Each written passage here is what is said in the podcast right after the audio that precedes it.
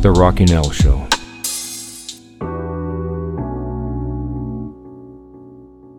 How to always start your day motivated. It's always the same, it never changes. As soon as you wake up, those negative thoughts are always there.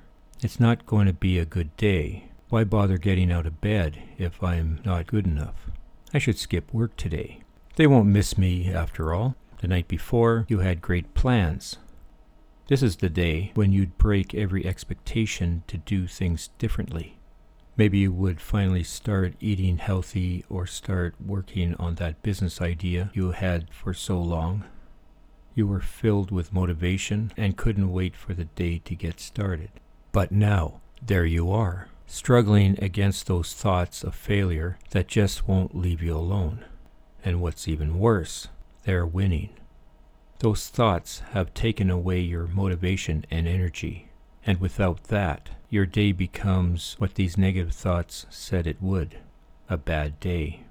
Somehow, you manage to crawl out of bed and start your day, only to realize nothing goes the way you planned. You can't imagine to get a single thing done, all because you believed in those negative thoughts you had in the morning. If this sounds familiar, you're not alone. We've all been through this, now, the question is how can you stop it from happening again? How can you keep your motivation levels high and conquer those negative thoughts? The key is using positive affirmations. Let me tell you this it's not your fault you're having these negative thoughts. Society has conditioned our brains to think negatively about the world. So, if we want to change our lives, we need to break these old patterns and replace them with new ones. That's when positive affirmations come into play. When you use them, you're consciously changing the thinking pattern you've had your whole life. You are taking control and telling your brain how to think. You're no longer a slave of whatever thought comes to your mind. Instead, you're being selective. And because you're doing that, your thoughts have no other option but to change to what you want them to be. But that's not the best part.